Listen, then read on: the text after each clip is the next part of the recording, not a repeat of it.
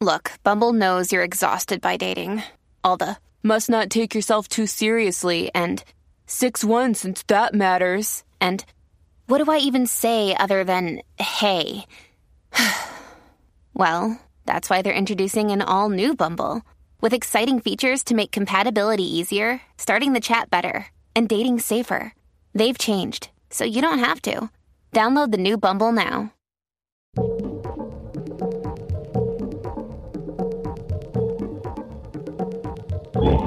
Pretty Scary with your hosts, Caitlin Cutt, Gary Martin, and Adam Todd Brown.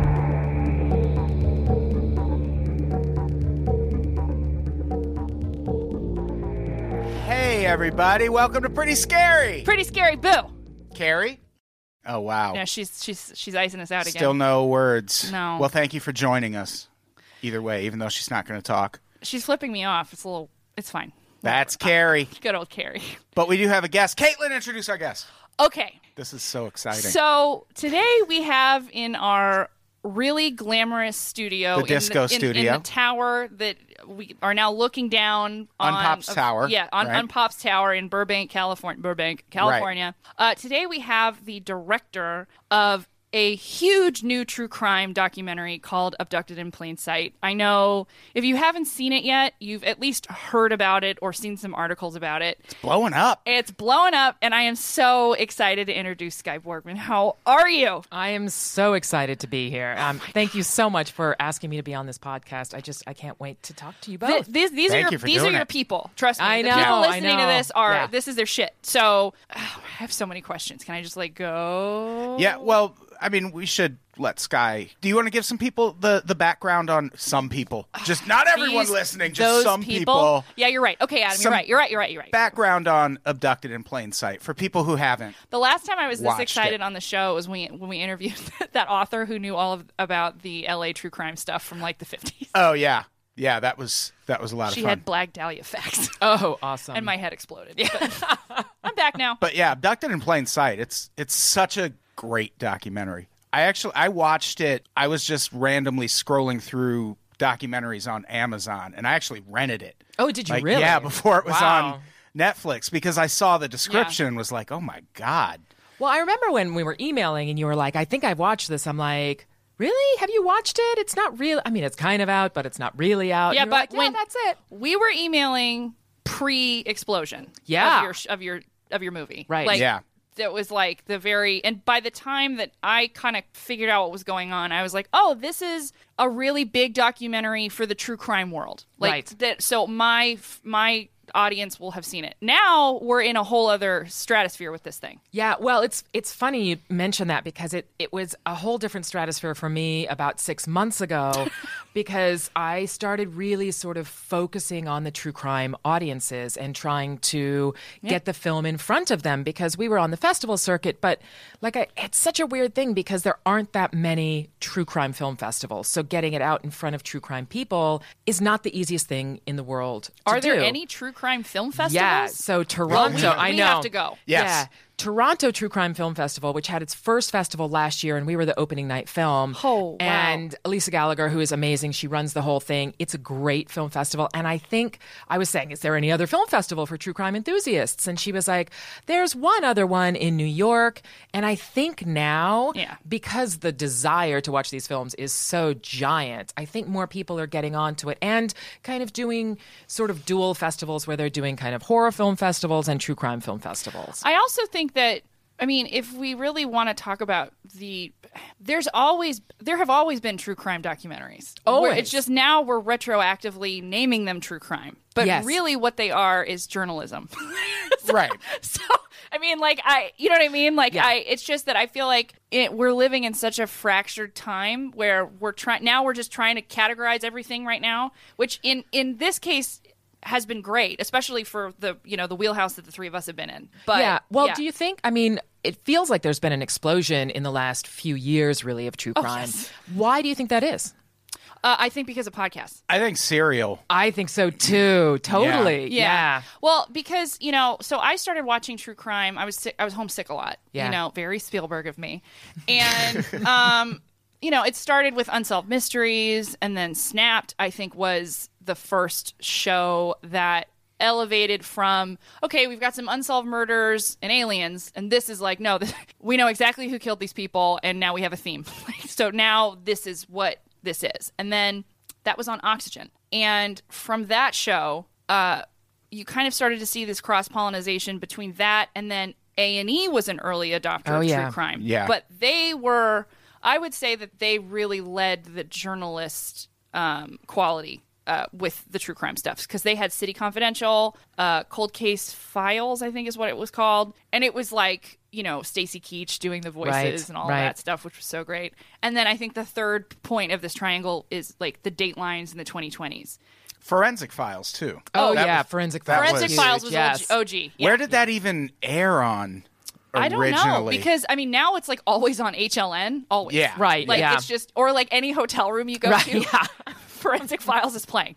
You're like, okay, cool. You know, the narrator of Forensic Files was the best true crime I agree. narrator Yes. of all time. He's up Yeah. there with Keith Morrison, I think. and I wanted when I started working at Cracked back in 2011, I was like, finally, I have a job where I'm going to be able to reach out to that guy and do something with him. And then he died like a day later I, or hope, something. I hope they were able to find out why. they still haven't solved his Oh death. no. man, I and I, I love watching the old episodes of Forensic Files because it's like eh, criminologists use cutting edge technology, Yeah. and it's like that first Mac, you know, right? like with I like like wa- DOS cards, and you know, I like watching them and just kind of trying to figure out which ones they just coerced confessions in. yeah, exactly. Like you didn't have that evidence. Get out of here. Yeah, but yeah, so I think I think back to your original question. I think it I think it was true crime podcast because suddenly everybody started looking around at each other and going like, "Wait, you like this stuff too?" You know, it's not just trashy TV. You know, and that's really how White Wine True Crime got started. Because Carrie and I were doing a show. And we were both drinking white wine, and Carrie made some flippant comment about luminol, Right. and I was like, "Wait a minute, yeah. Well, I also think podcasts really gave us kind of the first opportunity to dig really deeply into something. You Yeah. know, you've got 20 hours to put some content out there and it wasn't just a 90 minute documentary or a 1 hour show that we're watching. You know, Yeah. you could really dive deep into so many different facets of it. Yeah, and I think also just with the cross stream of podcasts and social media. Oh, yeah. So social media is really the the biggest vehicle for why true crime became a thing. Yes. Because we've been fascinated. I, I've said this a million times. Like we've been fascinated by, especially murder, since it's literally the second story in the Bible. Yeah. It, I mean, Right. like we've been into this for a while now, and you know, Jack the Ripper was a, a phenomenon. Uh, you know, so but it's a good segue because your documentary is not about murder. no. It's No. it's a much it's a it's a topic that I would I mean I'll get into this a little bit more later.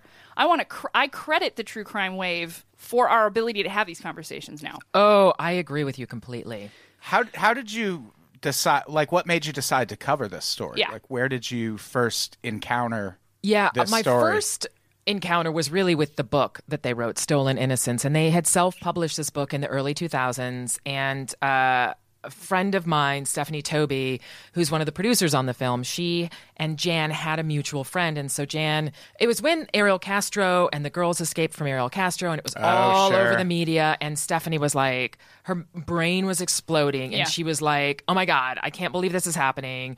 This is crazy, crazy, crazy." And she talked to her friend, and she's like, "Oh, you think that story's crazy? You should read this." Handed Stephanie the book, and Stephanie read it. and Was like. Holy cow! Like, how does this happen? Right. And so the mutual friend introduced the two of them, and Steph hadn't really worked on a documentary before, so she and I knew each other from working on other projects before. And she came to me and said, "Was this something you'd be interested in doing?" And I read the book, and I.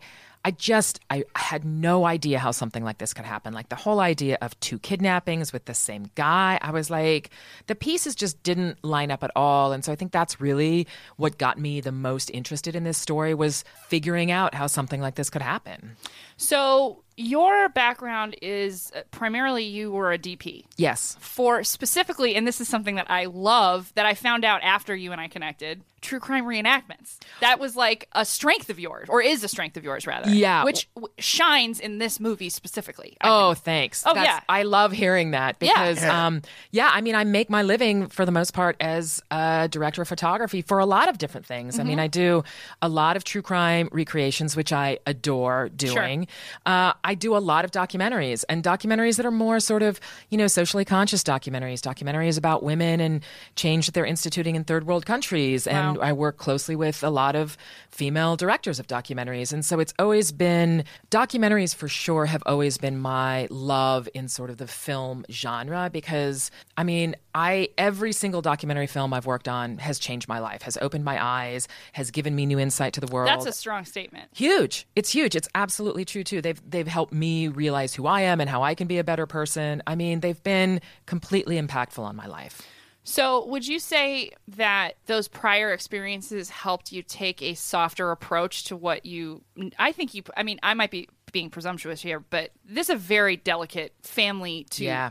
become enmeshed in. Yes. So you couldn't be like some grizzled, you know, New York Times roll your sleeves up, you know, just say it, goddammit. You, know, Right, you can't right. do that with this story. No, I don't. I don't think you can. I mean, I, I, I've said it many, many times before. I think, I think part of our strength uh, going in and doing this documentary was it was a team of three women, Right. Really, that went into this house and talked to these parents and and and just you know we did dishes together and we played with the grandkids and and we we communicated with them about just normal stuff and talked a little bit about what the what the interviews were going to be like in the coming days but we were more just women talking to them and it's a very female household you know it's Yeah, it is. three daughters a mom and bob and it's just always had so much female energy that i think those two energies really matched in a great way I, I mean, it comes through. There's a level. I mean, you can especially. I feel like the confessionals with Bob specifically. Um, you can really see him make the decision to say the thing he's going to say and then say it. Which Yeah. I, I Yeah. think. I think in documentary filmmaking is such a cool thing to be able to capture because Yeah. you know sometimes it's like, well, you know, you watch these true crime documentaries and people are so traumatized that not that you want them to say anything more than they'd be comfortable saying, but it's very obvious there's a you know still waters run deep kind of a thing. Right. And in this case, the things that they say are what make your documentary so explosive. You know, they're not just like narration and then cutaway reaction, more narration. Yeah. They, Right. th- this is the film. The story is driven by the narration that you capture from the interviews. Yeah. And I always think it's a really fascinating thing because I know in talking with with Jan, who's an actress, and Mary Ann, who they have both been talking about this story in a public way for the last 10 or 15 years. Less so kind of in the last 5 years, but but really from the time the book came out, you know, they were talking about it very publicly. Jan was doing public speaking. And so, I mean, you guys know, you know, sort of on talking on podcasts how things can kind of become rote sometimes where you say things Right. and then you just it becomes a bit of a monologue. And so that was I think with this film and with with any film it's it's always the the goal and the aim is to kind of get that monologue out there get that telling of the story and then to kind of come in at it from different directions and kind of get a little bit beneath the surface of what they've been accustomed to talking about for the past 20 years or 10 years or however long it is and just dig a little bit deeper and that's i think that's what's intriguing about making documentary films is really sort of talking to people about about things they didn't think about in a certain way Should we, before we get too into the details of the documentary, can you give just kind of a broad overview of what the story behind it? Because it's it's crazy. It's It is- crazy. We could just end the the show with you just giving a Reader's Digest version of what i know. Yeah, there are some events in Yeah. this documentary. Yeah, yeah. Yeah. So the story, Abducted in Plain Sight, is about a family that live in Pocatello, Idaho, and they are befriended by a fellow uh, church member from the LDS church. And he kind of makes his way into the family and gets very strong relationships with both the mother and the father and he's got five kids he's married and these two families end up spending a lot of time together and everybody loves him he's like the the life of the party and then he ends up kidnapping Jan once and then another time, and then also goes off to Jackson Hole and convinces Jan that she wants to come with him. And so she goes off to Jackson Hole and manages throughout all of these escapades to basically get off with spending only nine days in jail. Right. And So- Jan, Jan is 12. And Jan is 12 and 14. Like the second time, she's Right. 14. So, yeah, she's a little girl. He's 39, and second time is 40. Um, he also manages in a very uh, sort of intrinsic way to groom the entire family. Yes. And beyond grooming the entire family, I think he also groomed the entire community. And so so when this was happening, you know, there were certainly half of the community that really believed in the Brobergs and half the community that really believed in Berchtold. And so there was this sort of divisive thing that that set into play.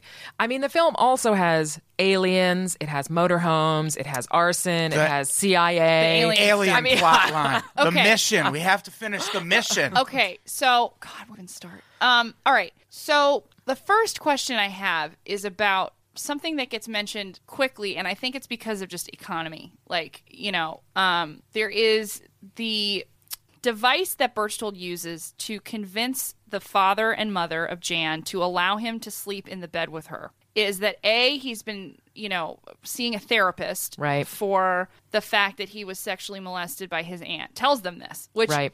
I think you do a very good job of showing how just explosive that admis- admission alone at the time would have been. So that that causes everybody to kind of set back on their heels. So they they don't know what to do with this. Right. And then the second punch in it is that he then informs the parents that, well, I know this sounds crazy, but part of my therapy is I need to lay in bed next to a child and listen to these tapes. Which he presents these tapes that the therapist gave him. Right. And this, you know, when you watch the documentary, you can understand understand why this had to be said very quickly. But that alone could be its own documentary. Oh, I know. Yeah. Yeah. So can you expand a little bit more on that? Because I'm fascinated by this plot point. Yeah, this is it was really interesting and we actually talked to a forensic psychologist to kind of help us unpack all of this and and sort of asked her, you know, what was therapy like in the 70s? Is this normal? And and what we sort of came to believe the parents and Jan never heard these tapes. Like they were tapes that Berchtold sort of held it up and said, I need to listen to these tapes that will help me through this trauma that I went through as a child, but that they never listened to them and they never listened to, to what was on them. And what the forensic psychologist believes is that if this therapist actually did give these tapes to Berchtold, Which we, I- which maybe we don't know, but we don't know that. It's what he said. Sure. It's what he told the Brobergs. So he may have gotten these tapes somewhere else. Um, Um, it seems plausible that a therapist gave him these tapes, but her thinking is that the therapist probably gave these tapes and said, You should lay in bed next to your wife and listen to these tapes. And so he, according to our forensic psychologist, sort of had gone and and taken this and Interesting. yeah, flipped this story. Okay. And so he'd taken portions of this, and I think he did that quite well, actually, has taken this kind of truth and just turned it 90 degrees and made it into his own truth. And so took these tapes and laid down with Jan to listen to these pretty highly sexualized tapes. kind of speaking to that, one of the things that's really unsettling about this documentary to me is it's not unlike watching a documentary about like an athlete or someone who is just really, really great at their job. Right. Yes. And when people hear stories like this and are like, well, how does this happen? Because this guy's really great at what he's doing, And I don't- like he he knows what he's doing, and it's really effective. Yeah. And it it I think just sheds a lot of light on how these kind of things. You see it in Leaving Neverland too with Michael Jackson. Like he he was very calculated in what he was doing to make this happen. Well, and people who've lived a really that have had the luxury of never been under the thumb of an abusive person, well, really can't understand the cloud that's created. I mean, even just Yeah. that alone, you know, people aren't thinking straight under those circumstances. And you know, uh, to that point, you know, let's talk about his relationship with the parents because you know. He realizes that the only way to get to the daughter is to completely manipulate the family, which you can also understand why what's mentioned in the documentary is that he's tried this. The the term that that FBI agent who I will love until the I day I know. die. Yeah. What's his name? Pete Welsh. Welsh. Oh Yeah. my god, I love him. Yeah. Um, the way he phrases it is like he's tr- he had tried this with two little girls in the community to bef- before. But what I heard was he had tried this with two families before. Right. So, right. you know, basically he was going to be scientific about this until he could find a family where, in his mind, he could completely encapsulate this one person as long as he could completely disengage the parents from what was going on. Yeah. And how he did it was incredibly predatory. Um, and I don't know if I really want to spoil it for people that haven't seen the documentary because Yeah. there's a. You kind of want to it's experience one of those this surprise. Documentaries, uh, kind of. Have you seen Crazy Love? Oh, I yeah, of course. There's a point in the middle of like if you've seen Crazy Love, you want to tell everyone what happens in the middle of that documentary, but you can't. You can't. You can't. can't. But like you have to keep that a secret. But what I want to talk about is the way your documentary validates uh, the process that a predator goes into when grooming a family. Yeah, it's interesting because when I, throughout the whole time when I was working on the film, you know, my husband would come in and I'd be playing something on my computer and he's like, they're vampires. I'm like, what? he's like, they're vampires. I'm like, what are you talking about? And he's like, in all the vampire shows you ever watch, a vampire has to be invited into the home. Wow. Oh. And I was like, you're Ooh, right. got I know, I chills. did too. I love that. No, it's completely true. And actually, yeah, I mean, that's actually, I mean, if you think about Twilight, it's the Right. oldest man in the world dating a 15 year old. Right, yeah, exactly, right? Strong parallel. Strong That is. parallel. Definitely isolates her from the rest of the family. yeah. Anyway, Yeah. there's a whole other podcast. I know. Uh, Yeah. So Dif- what was the question? Wait, the I, I difference veered off from- is yeah. this is a good movie. Yeah. well, yeah. well said. Well said. Um, my question is, why do you think it's taken so long to To talk about it? about grooming specifically? Because, like, what's what I find really ironic about it is that we all talk about the Catholic Church, right? Like, it's a big system. It's like something we all know, Right. and it's like it's totally organized, and we all know they swap these people around. Yeah. So we know how incorporated something like this can be. But for some reason, when we're talking about it on a micro level, which just as prevalent, we haven't had this conversation yet. Yeah, it's so fascinating because I, I've really been thinking about this since really since the since we finished the film and we were talking about it uh, at film festivals, which was we had great conversations, but really since the film hit Netflix and there has been such sort of violent reactions to the parents. Yeah. And that's when I my processing and my eyes kind of opened and I'm like, that's why we don't talk about it because we don't want to be attacked. Yeah. Yeah. We don't want to tell how we were blindsided, how the mistakes that we made, because everybody is going to call us stupid. Everybody is going to say we messed up. Everybody's going to blame us, which is happening now with the documentary, too. People are blaming Not just the that, parents. but and leaving Neverland. and leaving Right. And I, I have to be honest. I mean, there have there were moments in both documentaries where I looked at my husband and was like, I they've lost me now. I don't understand this part. But one of the things that I find back to my my boy Pete. I love Pete. I know. when he says that and this is an FBI agent. This is not like a social worker or a cop or some guy. This is an FBI agent. When he says, I had never heard the term pedophile before. Right. Yeah. So Right. I feel like, especially for this story, um, and then you could even kind of project this backward onto what we heard about the Catholic Church for, you know, now and why it was so quiet before. You know, we're not giving enough credit to the fact that this didn't exist in someone's mind because a healthy person does not fantasize about children. Right. So why would you assume anyone would? Right, Right. right, It was a totally it was a totally foreign concept, and I think also in small town Pocatello, you know, where we're really not talking about anything. I I grew up in the '70s in a small town in Oregon, and we never. I, I didn't know the word pedophile. My parents, like they, they wanted me to be safe and all that, and they protected me and great, but we never talked about pedophiles. I mean, that's not a word I really even knew until I was well into college, maybe? Which goes into why a young person wouldn't understand what was happening. Right. because they don't have a, f- a place to put that. I mean, Right. even when anybody's first sexual experiences, there's no, no real way to categorize those first experiences, Right. Like Right. at all, At other all. than they're the first experiences, and Yeah. then that sets the tone, unfortunately, for everything. Yeah. Yeah. Oops. Yeah. I think that's why so many like grisly murders and things happen in small towns. Like if you're a killer, you have to just think, well, it's the kind of small town where no one locks their doors. Right. I'm just going to go there and find somebody to kill. Yeah, you're a hunter. And there's a like Mm-hmm. a mentality of well, we're safe. We're not like that happens in the city. Yeah. And no, it doesn't. Like crime happens everywhere. Everywhere. And I think Yeah. when you're living in that kind of isolated community, you're more susceptible to it because you just like I lived in Sioux Falls at one point, and I walked into a liquor store, and there was this couple. They were fr- their plate. They had New York plates, I think. And the woman asked the guy if he locked the car door, and she goes, "Oh yeah, never mind. We're in Sioux Falls. Sioux Falls at the time had the highest rate of property crime in the nation. right? Like I wanted to just uh-huh. steal something from the car Just because. to Right. prove a point. Right. And Yeah. yeah. I think when you get in those smaller locations, you just feel so isolated, and it makes things like this easier to pull off. Well, a lot easier too because you feel so isolated and you feel like you know everyone. And that's the other issue here, right? Is that the FBI Totally. at this point in time was like stranger danger, stranger danger, stranger danger. And nobody was talking about it's your best friend or your neighbor Right. and it's somebody that you know. Yeah. And these small towns are like, we know everybody. Nobody's a criminal. We're all safe.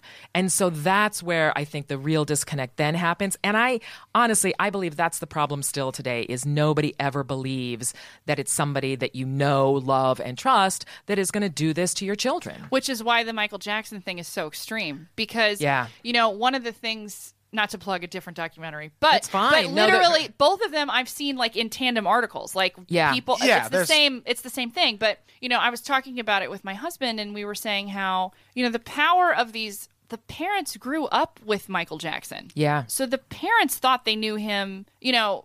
In a way that the kids couldn't even really have appreciated. It's a way that I certainly don't appreciate about Michael Jackson. I've never needed him to be a good guy. As far as I knew, he was not a good guy, and I've always thought that. Um, but I, I feel like you're right. You know, you it's the people are attacking naivety, but the reality of it is, is I think the reaction is so strong because we're all mourning the loss of that together.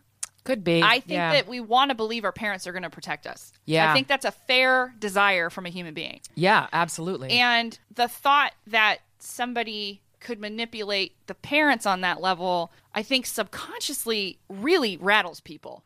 And it's almost I mean, I think Karen says it in our film, you know, it's just it's too hard to believe that you just don't. Right. And you can't see it because it's just too hard. So that's where the denial comes in. And that's where the coping mechanism of just kind of saying, no, no, no, it's too bad. It's too bad. It's too bad. I'm just going to, I'm just going to cover my ears and close my eyes and go to sleep.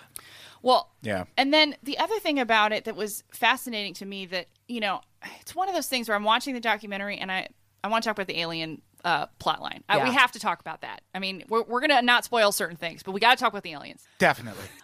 um, I want to believe that these people don't go to the lengths that Berchtold does to brainwash Jan. But then when you watch something like Leaving Neverland, and what these men both have in common is they use what they have at their disposal to completely brainwash these victims for years. That's the other thing, right? Because I think everybody wants to believe, at least like, ah, with the pedophile thing, it's like it happens once and then they get away and then whatever. But it's like, no, unfortunately, when they get a victim, they stay that way for a while. Right. Because it's someone they know. Yeah, and Jan talks about it a lot too. Uh, you know, she talks about how they knew the Birch Berchtolds for two years before he kidnapped her. Right. I mean, she also said, you know, so the brainwashing took ten seconds, which it's like, well, it did when it finally actually when that when that screw was turned, that final screw. But Well, the that's like- brainwashing was over a course of That's two like years that Tony and. Robbins thing where he's like, your life doesn't just change in a minute. It's actually Right. been. I can't believe I just quoted I. Tony Robbins in this documentary Me either. conversation. I'm really proud of myself. It was And great. Twilight, Thanks. Tony Robbins and Twilight. Well, if really? we- Hitting all the, I all the important All the cultural highs, yeah. 2019 touchstones. I feel bad that I didn't bring my vision board. Right. because it's all coming, uh, manifesting right here. but the alien thing, can you talk about that? I feel like you could probably explain it better than I could. Well, so in the film, uh, Jan wakes up in a motorhome after she's been kidnapped the first time and hears these alien voices sort of coming to her through. Um, I mean, I had always. I mean, as long as we're going here, we might as well bring in Charlie's Angels, right? Yeah. So I had always imagined this little intercom as the Charlie Charlie's Angels squawk box that Because he she talks to she them. wakes up in a Winnebago next to an intercom. An intercom that's got these voices, these alien voices giving her instructions of what to do. a Winnebago she had never seen before. right. Because right. she had been drugged. Yes. Yeah, and nobody really knew this Winnebago existed. Like, it wasn't, she'd never been in it. Uh, the Brobergs had never seen it. So, this was a Winnebago that, that Berchtold had either recently acquired or had been sort of squirreling it away Wow. somewhere. Yeah. So she wakes up to these these voices giving her instructions and she eventually goes to the front of the motorhome and finds Berchtold there and it kind of cements him as her companion. Uh, And This- hero, really. Hero. yeah, he's terrified. an adult. She's a little girl. She thinks both of the, he tells her that both of them have been kidnapped by aliens and that that they're the only two in this situation that know about this. She can't talk to any about anybody about it because of all these threats. She'll be vaporized. She'll be her vaporized. pa- her, parents, her dad will be vaporized. Her sister will go blind, which he had known that her sister was terrified of being blind. You know, and he, and he said all these things that he'd known about because he'd been around their family. The, things that are the most scary to use that as ammunition. I mean, it's just using all of the vulnerability that you share in these experiences with children. You know, because it's like I, I have friends. We all went to college together. Now they have these babies, and I'm just I feel responsible for them too. You know, Yeah. like I, it's like a pack. You know. Yeah. And I, I don't I don't understand. I don't. I mean, I it's a good thing. I don't understand it, but. The extent that he goes to to brainwash this person. And the thing about it, though, I want to ask you there's a moment in the documentary where I feel like had this one thing not happened, Jan might have had a shot. And it's the moment where the FBI locates Jan and Bro and um, Berchtold in Mexico in Mazatlan, which apparently has always just been like the movie Sicario. But Right.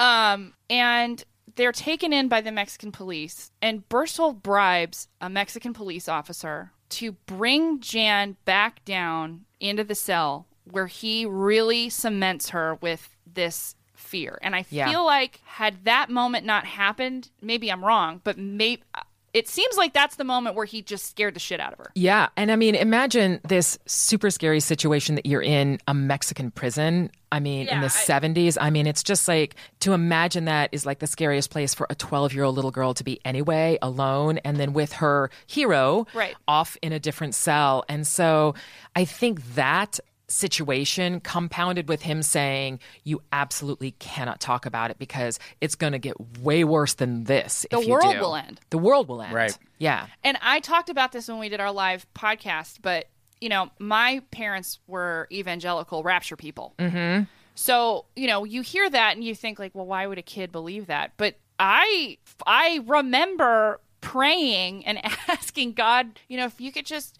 I understand you got to save the world, but it'd be really great if the rapture could happen after prom. I just wanted to go to prom. Right. That's like where my head was at because I was a child. I didn't know I was a child, but I was a child, right? Yeah. And, Yeah. it- and that's the age where you don't know you're a child. still. yeah yeah I had a paper route when I was a kid, and there was a woman on the route who would she would save the rubber bands that I put on the papers, and then would give them back to me every week. Aw. And one week I went to collect, like this was when you had to go door to door to collect the money too. And one week she didn't give me the rubber bands and was like, "The world's ending this week, so I don't need to give you the rubber bands." Oh, wow. And I like all that week I was like, "Really?" Well, to be fair, Adam, she collected rubber bands. Right. And then I showed up the next week like, "Huh? What happened? Where's my rubber band, Where are lady? my rubber bands?" I mean, I remember my dad, uh, who you know I famously talk about on the show as being really stable, um, told me he put like flea medication on our cat. And I think he, I don't think he realized what he said to me, but he said, you know, don't touch the cat because there's poison on the cat and it could kill you. Right. And then I absentmindedly pet the cat, and for a week I thought I was going to die. Right. And right. I, my mom was like, "Are you okay? You're being weird." I'm like, "I'm gonna die." And my mom was like, "Why?" I'm like, "I pet the cat." She's like, "I'm very confused. I don't understand." Right. where this- Yeah. I mean, when you think about, you know, how impressionable we all were at the age of 12, it's like all Oh. we know is this little microcosm of what we live in. If our parents say we're going to die because we pet the cat, or that there are aliens, or Yeah. that the world is going to end because the rubber bands aren't there, you know, then you believe that because we have nothing else to compare it to. It's such a vulnerable time. You know, my mom passed away when I was 19. My younger brother was 12, and then our younger brother was 10. And it's the 12 year old that really got hit the Yeah. most. It's that age. I don't know. that I don't know what it is about like 12 to 13 where it's got to be like a brain thing. It Like, has to be. and you're starting to feel like you can think for yourself. Yeah. Like you're almost Yeah. a teen. So Yeah. you're like, I'm an adult now. Yeah, you're heading into junior high, which Yeah. is basically high school. Yeah, I'd be fascinated because I've often thought about, you know, the kids who are indoctrinated into these gangs, you know, and Yeah. into all these various different places at the age of around 12, 13, 14, you know, and how that's the age that is targeted because you're the most impressionable at that The time. Nazis did it. Hitler Youth. Oh, That's- yeah. That Yeah. was a big component of them staying in power as long as they did. Right. they would get kids early and I think that's what indoctrinate all youth group is. You know, Yeah. I, I, Yeah. I mean, it was it's an indoctrination tool. Yeah. I don't know why it didn't work on me. It did for a while, but I think I just had too much Curiosity? Angela's ass. Wait, you were in the Hitler on. Youth? Yeah, no. Oh yeah, I've never brought this up. Whoops. Uh, not anymore. Uh, I figured no, that is not accurate. Jesus. Anyway, that won't come back to bite. I guess I can't run for president now. Right. Um, Not during World War II. no. So he manages to brainwash her in this. How long were they gone? The first stint. Uh, three months. three months. I mean, also just statistically Wait, is that speaking, right? No, the first It's three what- weeks. Three weeks. three weeks. But Sorry. it doesn't matter because There was a long, a shorter one and a longer. The Yeah, shorter shorter, one one was was, a- the first one. Sorry, I missed three weeks there. though the statistics of a child being returned after being kidnapped after three weeks are like no, no one does like you don't get your kid back typically Right. at that point Right. so it's a miracle Yeah. that it's a they get miracle their that she came child back. back. Yeah. like it's a miracle now Yeah. and then the boom is lowered yeah. they're blackmailed which is the Yeah. thing i don't want to talk about how it happens but the parents are blackmailed because it's like if Yeah. we take that away from them I know. I know. yeah. um, I- I told my husband that like I'm not a sports person, but this documentary made me sound like one because of how much I was yelling at the TV. Yeah. I was like, "What? like no!" Oh, yeah. You know. But she gets taken again. Yeah. He's let back into the family again. So just, Right. just even beyond the blackmail effort, he's still let back into the family on some level. Yeah, and this this is where I think faith really comes into play a lot because I completely agree with you. yeah, because I think so much of what the Brobergs were thinking was a he's just kind of sick. He took our daughter, but there's something wrong with him and Yeah. we can help him Something that we don't have context for at all. at all. At, all. We don't know how dark this really is. No. Right. No. So I think that's so much a part of it and and the church let him back in, they let him back in with the idea that we can help this man get better. And if he spends more time around us, our family, which we love him, we're good people, we can help him be a better person. You're so right about this because what they teach you in the LDS community and Christian communities is, you know, Jesus asks his disciples, How will they know us? And he says, By our love. Right. So they think that that's what works. Yeah. Because, Yeah. I mean, you get it. Yeah. But it's like, And it would be wonderful. wouldn't that be great? Wouldn't it be great? Well, I actually believe for most people that's true. It's just that comes with like a million qualifiers. But with child predators, I don't believe that's true. Right, right. It's just such a hard thing because because I think that I think that faith also saved the Brobergs. I think it kept them Totally. together, but it's also what opened the door to the vampire. I Right. feel like ultimately your documentary is a conversation about how complicated our inner converse our our inner negotiations about the concept of forgiveness are. Oh god. Yeah. Yeah. Because forgiveness is how all of this happens including the good stuff. exactly. Exactly. There's, I mean, this will kind of be a spoiler, but Yeah, it's whatever. It's okay. Not really, but there's a. I think the most shocking moment to me is after he's already kidnapped their kid. The mom has an affair with him. yeah. Like, talk about letting the guy back in. My God. Yeah. Yeah. And it's a long affair. It's eight months. Eight Yeah. It's like months. 11 encounters over eight months. Yeah. I may have watched the documentary eight or nine Which times. that blew my mind. It's Like, a really interesting thing to me because, uh, you know, when he'd planted those seeds, you know, he'd sort of started this whole flirtation and and sort of some necking and things before the first kidnapping. And so when that affair sort of continues after the first kidnapping, and this is interesting too because I think in Mary Ann's mind, she was like, well, if he's attracted to me, hmm. I mean, that I don't even think she was thinking he can't be attracted to my little girl. I think it was nowhere in her No, brain no. that that could even be. Well, a and also they had Jan examined. Right. And by all accounts, her hymen hadn't been broken yet. right. Which, uh, you know, there's that. The reason for that is elucidated prior to what you find out. But again, in the context of that time, well, if a doctor is telling you that she hasn't been assaulted and my daughter is telling me that nothing happened. Right. Right. And that's that's the other issue, a, a much greater issue that goes to, you know, the Michael Jackson documentary, RJ Kelly, all of these things are these sort of positions of power. And in, in my mind, it's these patriarchal institutions that say, we wield all power, churches, Yeah. listen to us because you're supposed to listen to us. And and everybody else says, oh, we'll listen to them because we're supposed to listen to them. And that's what happened, I think, with the doctor saying, and, you know, a doctor who couldn't possibly think that there was any other type of abuse that could have happened except for penetration like that just blows my mind too. But Well, he just didn't have fun in college, obviously. right. I mean, honestly, the thing that comes to mind too when I think about her Jan's mother Mary Ann is um which and I think that this is a fair thing to wonder about although there is not going to it's a black box. How lonely do you have to be? Because even Yeah. if like even if we're talking about just the bare facts that he abducted her daughter. right, Like right. because you know it's like i have a son and uh, you know if he's at the grocery store too long with someone that isn't myself or my husband i hate that person for Right. at least that time like Yeah. i want to kill them until my baby's back in my arms Yeah, so she does lose me with this affair based on that alone I know. um and i mean again i am no one but but you I- I- represent how a lot of people feel. but i do question the power of loneliness Yeah, because I think that how these people work is, and you know, you see this in your documentary and in all of the stories that have come out of what happened with the Catholic Church happening, what is happening with the Catholic Church, and you know all these other places is they identify lonely people that have never been told that they're special. right, right. And yeah, look, look at what that, look at what social media has capitalized on with that. right. Just that, Yeah. like Yeah.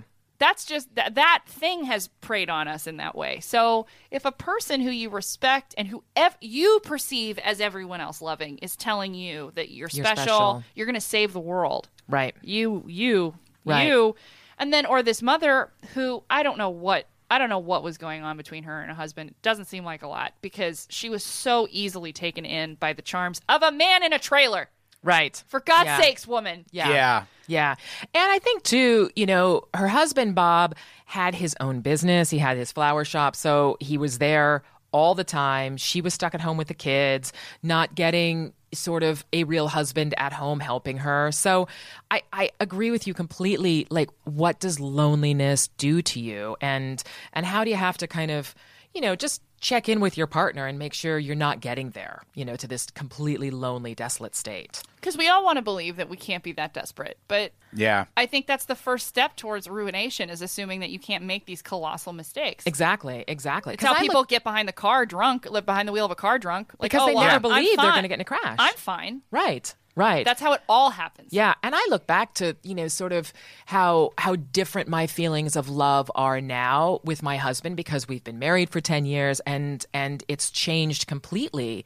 Yeah. And I talk about I say you know I'm a little bit like we'll never feel the same way that we did about each other as we did in that first two years of dating ever. It's not. It's No. never going to be this like crazy, desperate, maniacal sort of love that we felt. It's No. it's it's transitioned into something deeper and meaningful and I love him to bits, but that sort of crazy love, crazy love, right, is is never going to be there with us again. And so I can with Mary Ann, I think she was starting to feel that. And I don't actually know if it was this crazy love because she and Bob, when they first were dating, it was he was away on a mission and they were dating through these letters.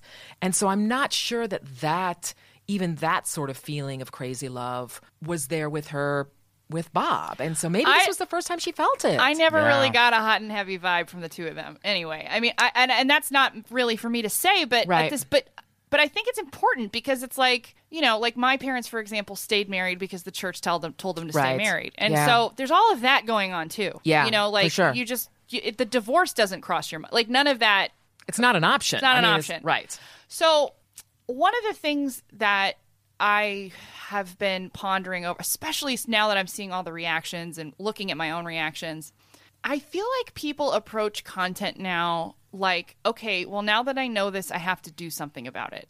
I have to have an opinion about it. I have Ah. to decide something about this. But I feel like your documentary is not asking anyone to do that. And if it, if if anything, it shows what the one person that had aid, any agency in it could really do about it, which is Jan. She did the two things that would be hard for anyone to do, which is she forgave her family Yeah. and she became an activist. Right.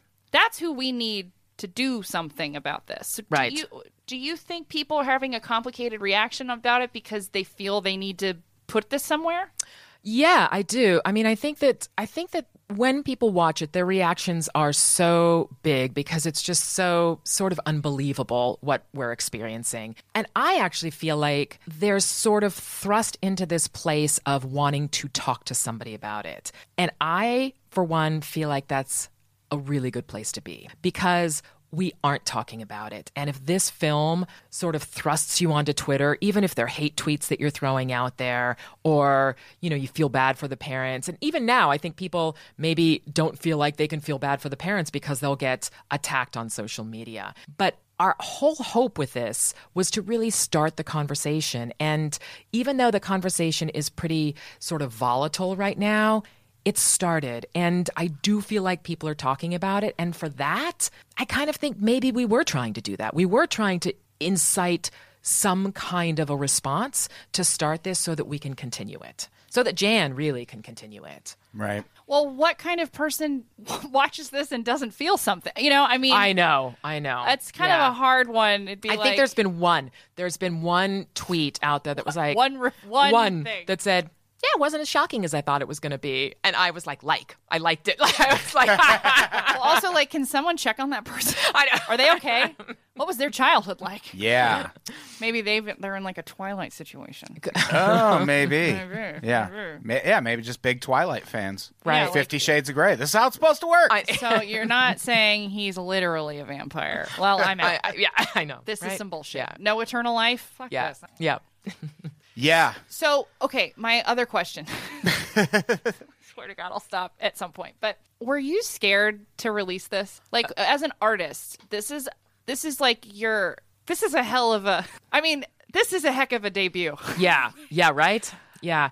Yeah, I don't know if I was scared. I think um I had a lot of conversations with myself and with my husband and and just saying is this is this a story that should be out there? Is this exploitive in any way? Is this is this doing something it shouldn't be doing?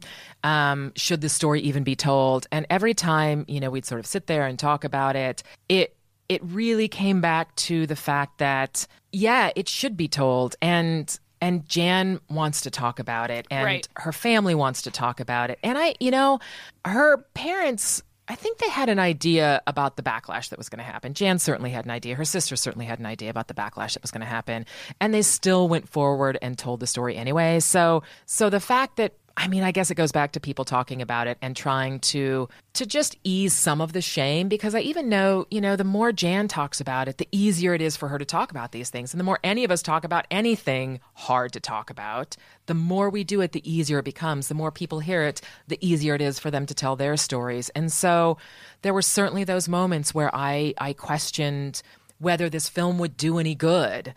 And Yeah. um and I can only hope that it does. That's that's what I one of the I mean I like a lot of things about it, but that's one of the things I like about it. I do feel like a lot of true crime documentaries are a little exploitative. A lot Yeah. especially with a lot of the newer shows where it's just like crimes of opportunity. Like we know how that happens. Right. Like you don't like you're just showing me murders for my entertainment. Yeah, Adam and I have to like really sift through topics because it's like, do we really need to talk about this? Like, but with this, there is there's absolutely something to be learned in how this happens. And how can because it's so easy to be on the outside and go, well, as a parent, I would never let that happen, and maybe you would. You, like you don't know. Eh, you know, watching a documentary like this explains that. It, it explains, at least in that case, it explains how it happened, and that speaks to a broader psychology behind the people who do this. Yeah. The question I really have is do people watch it and feel so sort of separated from it, going, this could never happen to me, that all of their ability to kind of take it in and listen mm. and self reflect, does that just go away? Or does it sit with them and then like somewhere down the road do they go, remember that when I said this was never never gonna happen to me? It's happening to me. Maybe I can change it. And that's my big Right. question. Like, is it is it so kind of like hit you in the face that people just say, Nope, I'm not listening, I'm turning it off, I'm I'm I'm putting the blinders on. And that's that's what's gonna be sort of interesting, I think, moving forward and as the film is Right. out there for a while. I think it's I think it's going to do both. I mean, I know Yeah. that I know that in the world of true crime, especially amongst podcasters and, you know, some of the other industry conversations I've had is the overall sense is that there was an anxiety at the beginning of this kind of explosion in the genre of like, are we assholes? Right. Are we? Yeah. And in some cases, yeah. But no more than Dr. Phil is an asshole, in my opinion. right. And in Yeah. some cases, I think he can be a lot worse, actually. But, or like Maury Povich, or, Mm-hmm. you know, which is a person that continues a stereotype about the African American community literally every day. Right. Right. Uh, so thanks to that. But I think that the fact that this is now in the cultural consciousness is the most important thing. yeah. Because the ela- I come back to this, the elaborate nature of what this person did to victimize this entire family was real. And people need to know that that's possible because you're otherwise, you know, when you're in it and you're being gaslighted by the whole thing, you just think to yourself like this is crazy. You know, it's like when you're at work and, you know, uh, you've been freelancing for a long Yeah, time. I, I, but work? what is as somebody who just What? got laid off from an office job um you know it's like when you're working with these people and they're just being shitty to you and you know they're being shitty to you but then you try to talk about it at H- in hr and they're like Caitlin, put yourself in my shoes. What exactly am I supposed to do about a snotty email, which could be read anyway? If you, that's the world you're living in, right? Yeah. But Right. it's your life, right. Yeah. You know, Yeah. I think it it's it's it, it came out at a good time because not not just leaving Neverland, but also the R. Kelly documentary Yeah. just happened. And it's like when Volcano and Dante's Peak came out in the same year. exactly, it is exactly like that. I feel like it's explosive. yeah, it's I'm here all week. yeah. because with the like with the R. Kelly and Michael Jackson thing, there's that. I mean, there's a power component in any case like this, but with that, there's fame too. So you can watch either of those and go, "Well, my kid's never going to be in the same room with Michael Jackson, so Right. I'm fine."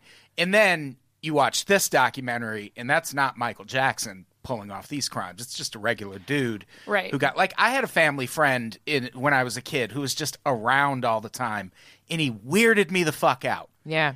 And like Yeah, that's that enough. guy could have been this guy. Like He probably might have been. he might have been. I yeah. don't. I feel like our instincts are generally right about people because I mean it sounds like a terrible thing to say. Like hate is not the same thing as an instinct, by the way. But anyway, like um, one thing he did. Uh, I won't even say his name. I, I always suspected he was in the CIA or something. This- He was really weird. oh, the weird guy. But one time, my sister, for some reason, was using the bathroom with the door open. She was like eight or something, and he walks in. Nope. And sees her and just stops and goes, "Oh my God, Betsy, you're getting so big." Uh-huh. Ew! And, and we were all just like, "Isn't that weird?" And that was the end of it. We were just okay, well, I think we can confirm That's weird. that that's, That's not. Yeah, very that's weird. And looking back, it's like, why was that dude around our house? Right. It's nuts. Yeah, I worked for a guy. My one of my coworker, my ex coworkers, was like just like a mo- like a robot, beautiful person, like just the kind of beautiful person where sometimes you kind of want to touch their face. You're like, fuck Yeah. that person. Yeah. And one of the guys that was running the company walks past her, and he's, I'm going to change her name. And it's like, Jessica, are you behaving? And I'm like, did that? What the fuck just happened?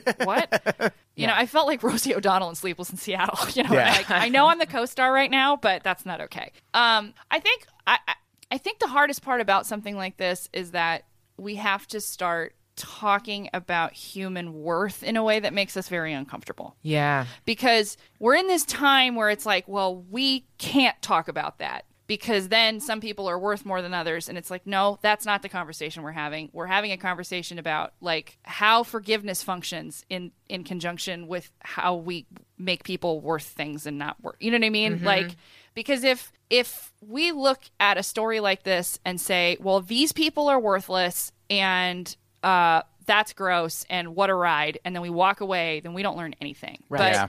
Right. but the truth of the matter is, the only person that gets to say how she feels about this is Jan, and Jan forgave her family. Mm-hmm. Right. So we can have our opinions about it, but the reality, the world we're living in, is the person that was most victimized and most harmed has decided to handle it this way, Right. and we don't get to Yeah. we don't get to weigh in on that. Harassing Yeah. her family on social media is not helping. No. Like, no matter what your opinion is, it's not, No, you're not No. doing anyone in that story any good. Yeah, and just because I look at somebody who's made a mistake doesn't and and I don't agree with them doesn't not does not mean that as a parent they are in a net negative. It does not make me a good parent. Right.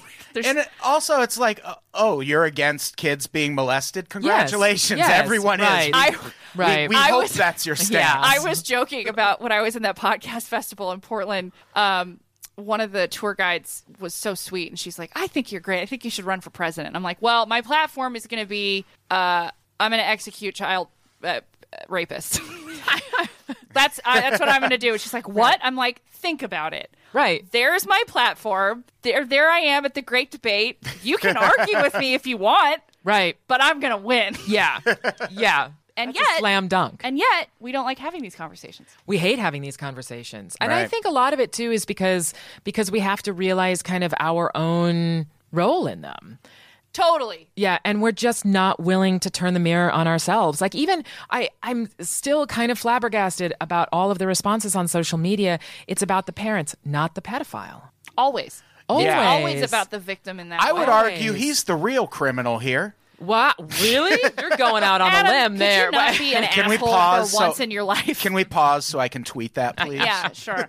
As Oprah would say, a tweetable moment. Um, well, I actually, now that you said that, this is interesting because because okay, so when it comes to serial killers. It's the serial killer that gets all of the accolade. For, I mean, Right. there's no other word for it, honestly. right The fame, right or whatever. yes yes But when it comes to people of who've been victimized sexually, it's the opposite. yeah yeah Why is that? oh How weird. I had never really put that together until just now.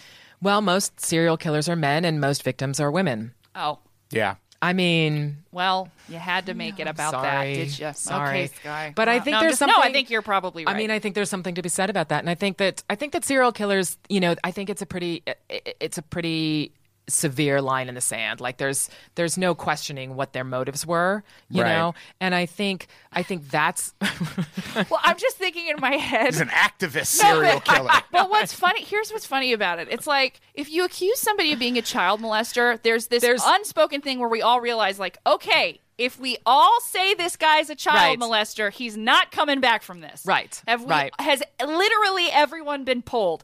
Meanwhile, O.J. Simpson, I think, is working on a reality show. Right, Yeah.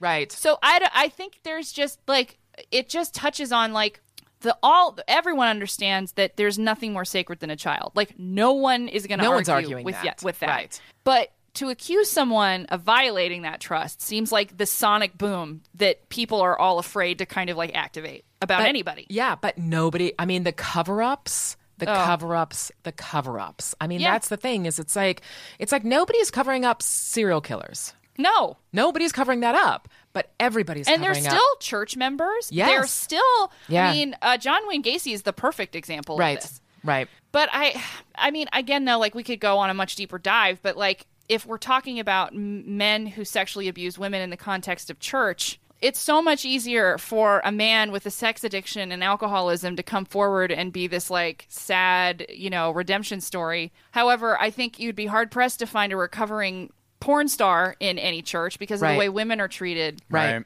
Right. because of our, the way our sexuality has been played out. Right. So Right. that's a whole other Yeah. beeswax situation. But it's a big question because it's like, so it's great. Okay, this movie is out there. Uh, Finding Neverland is out there. And will it make any difference? Are these films going to sort of help us sort of right the ship in any way to have people sort of open their eyes a little bit more to their own actions, to other people's actions, and and not have these massive, massive cover ups?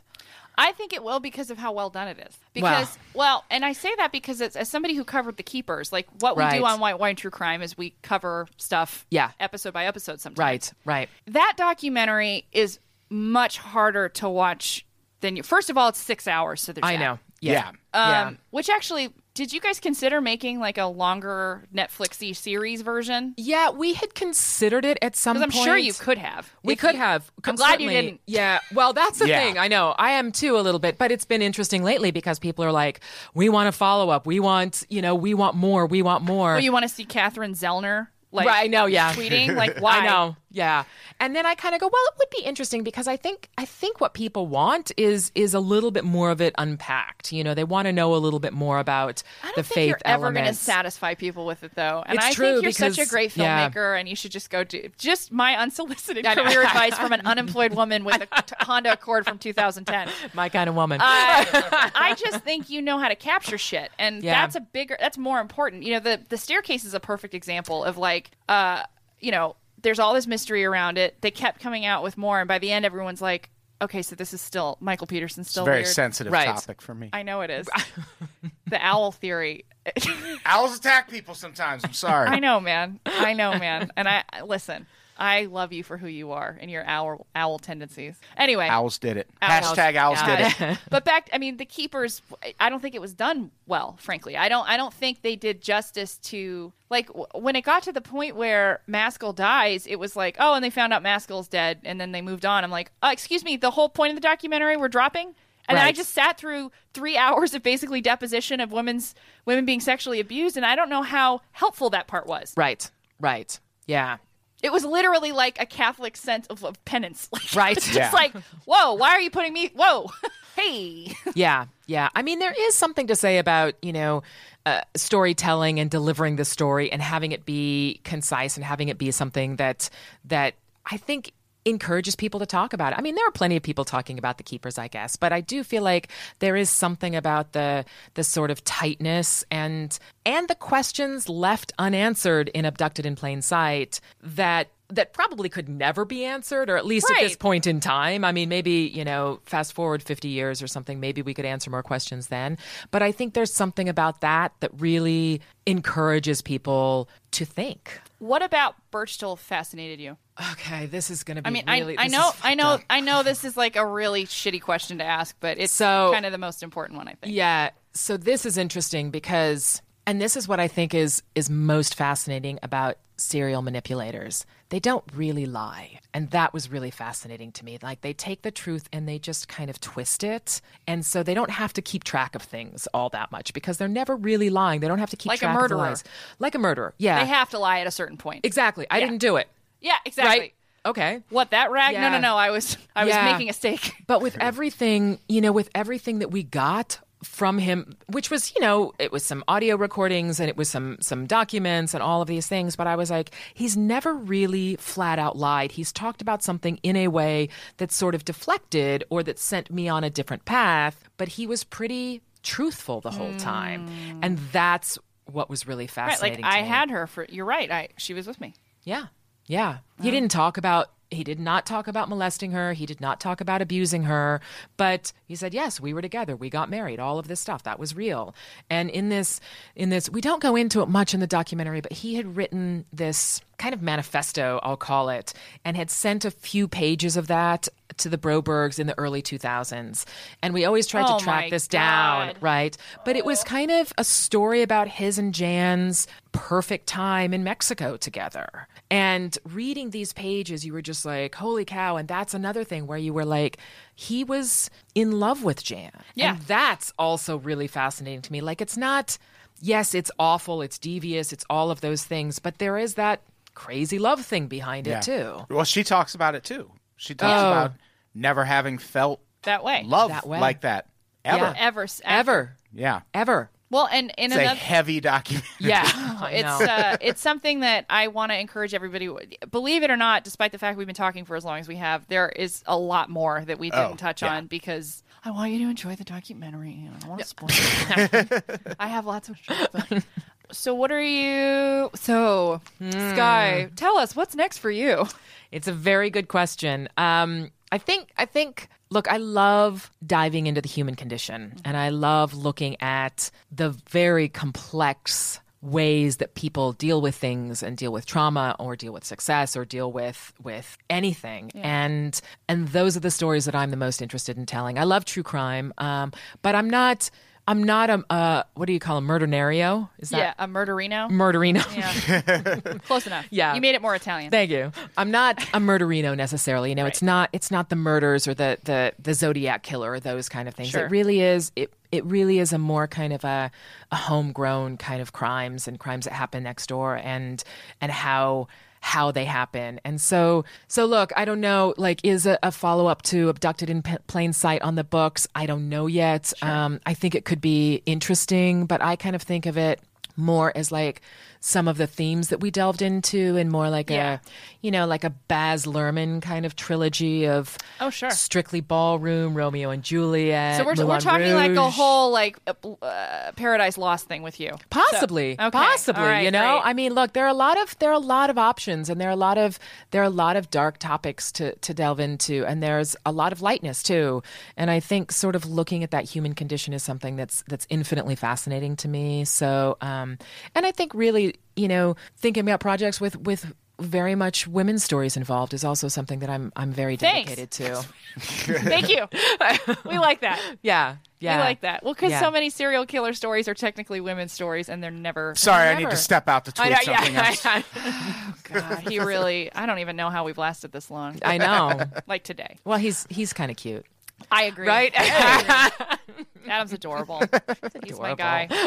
Uh, well, how can people find you? Oh, so yeah, so I've uh, I've got two websites really. Skye at Top Knot Films. Top Knot Films is my my production company along with my husband, and um, Skye at skyborgman.com, and uh, that has more of my director of photography work on it. But um, but yeah, reach out to me uh, and and follow the work that I do. I'll, I'll keep everybody posted for sure. Good. Thank you so much for coming. Yeah, thank you. This was today. Amazing. I mean, the conversations on this podcast have been have been really really incredible. Thank you. Oh, Thank that you for doing it. Makes me feel so good. Yes. I'm never gonna get over this. Uh, hey, Adam. Hey, If people want to talk to you, how You the can- hell does that happen? you can find me on Twitter, all the social Wait, wait, medias wait, wait. at Adam Todd Brown. the Twitter? The Twitter, I have been underestimating you. where I post my controversial opinions Yeah, about about how adults shouldn't molest kids. well, that I mean that old chestnut. But also, you seem to think, and we're going to no, argue it's about just this that later. it's very unsettling. It's almost